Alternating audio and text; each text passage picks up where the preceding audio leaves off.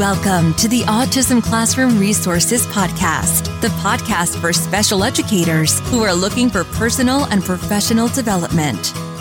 I'm your host, Dr. Christine Reeve. For more than 20 years, I've worn lots of hats in special education, but my real love is helping special educators like you. This podcast will give you tips and ways to implement research based practices in a practical way in your classroom to make your job easier and more effective.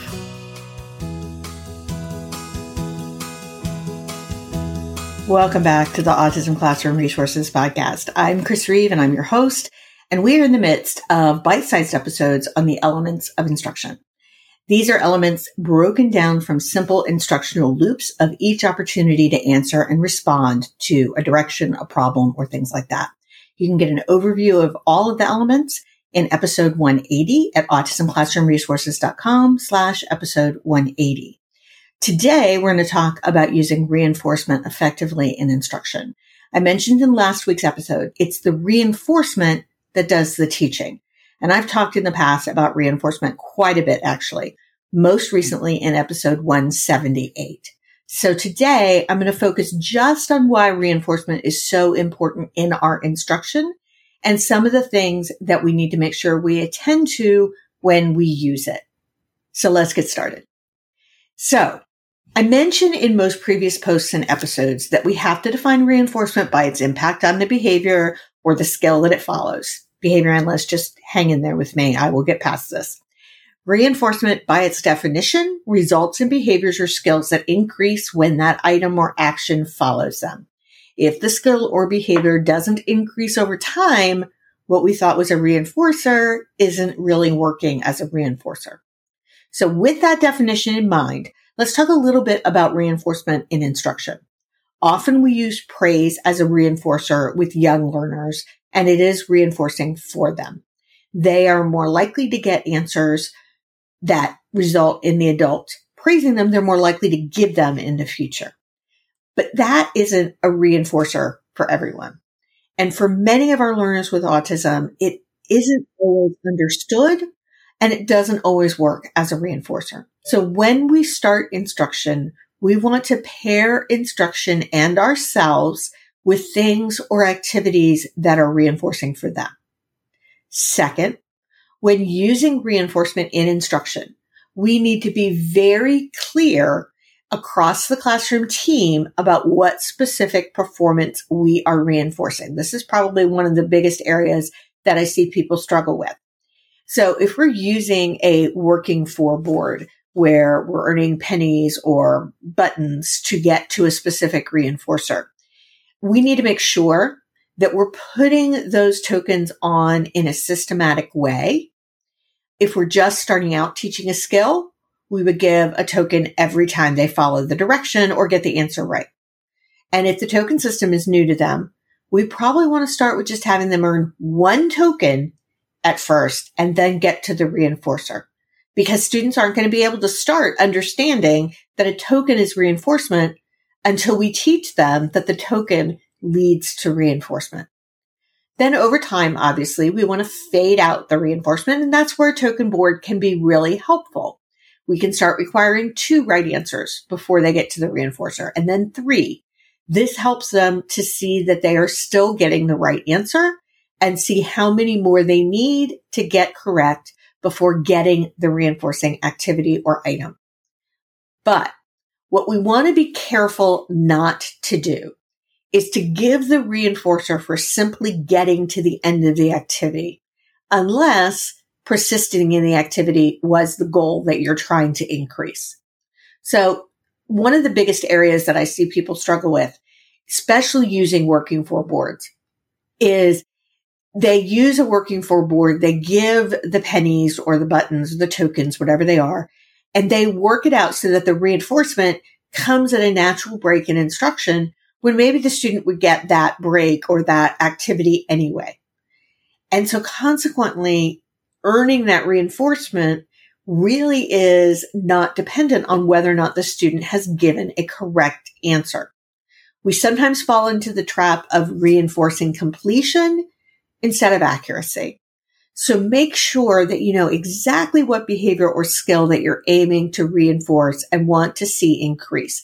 If it's correct responding, then we start by only giving tokens when they get the right answer.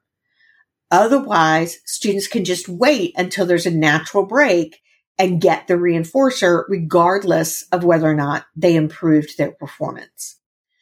So along that same line, we want to make sure that we're differentiating our reinforcement for different skills.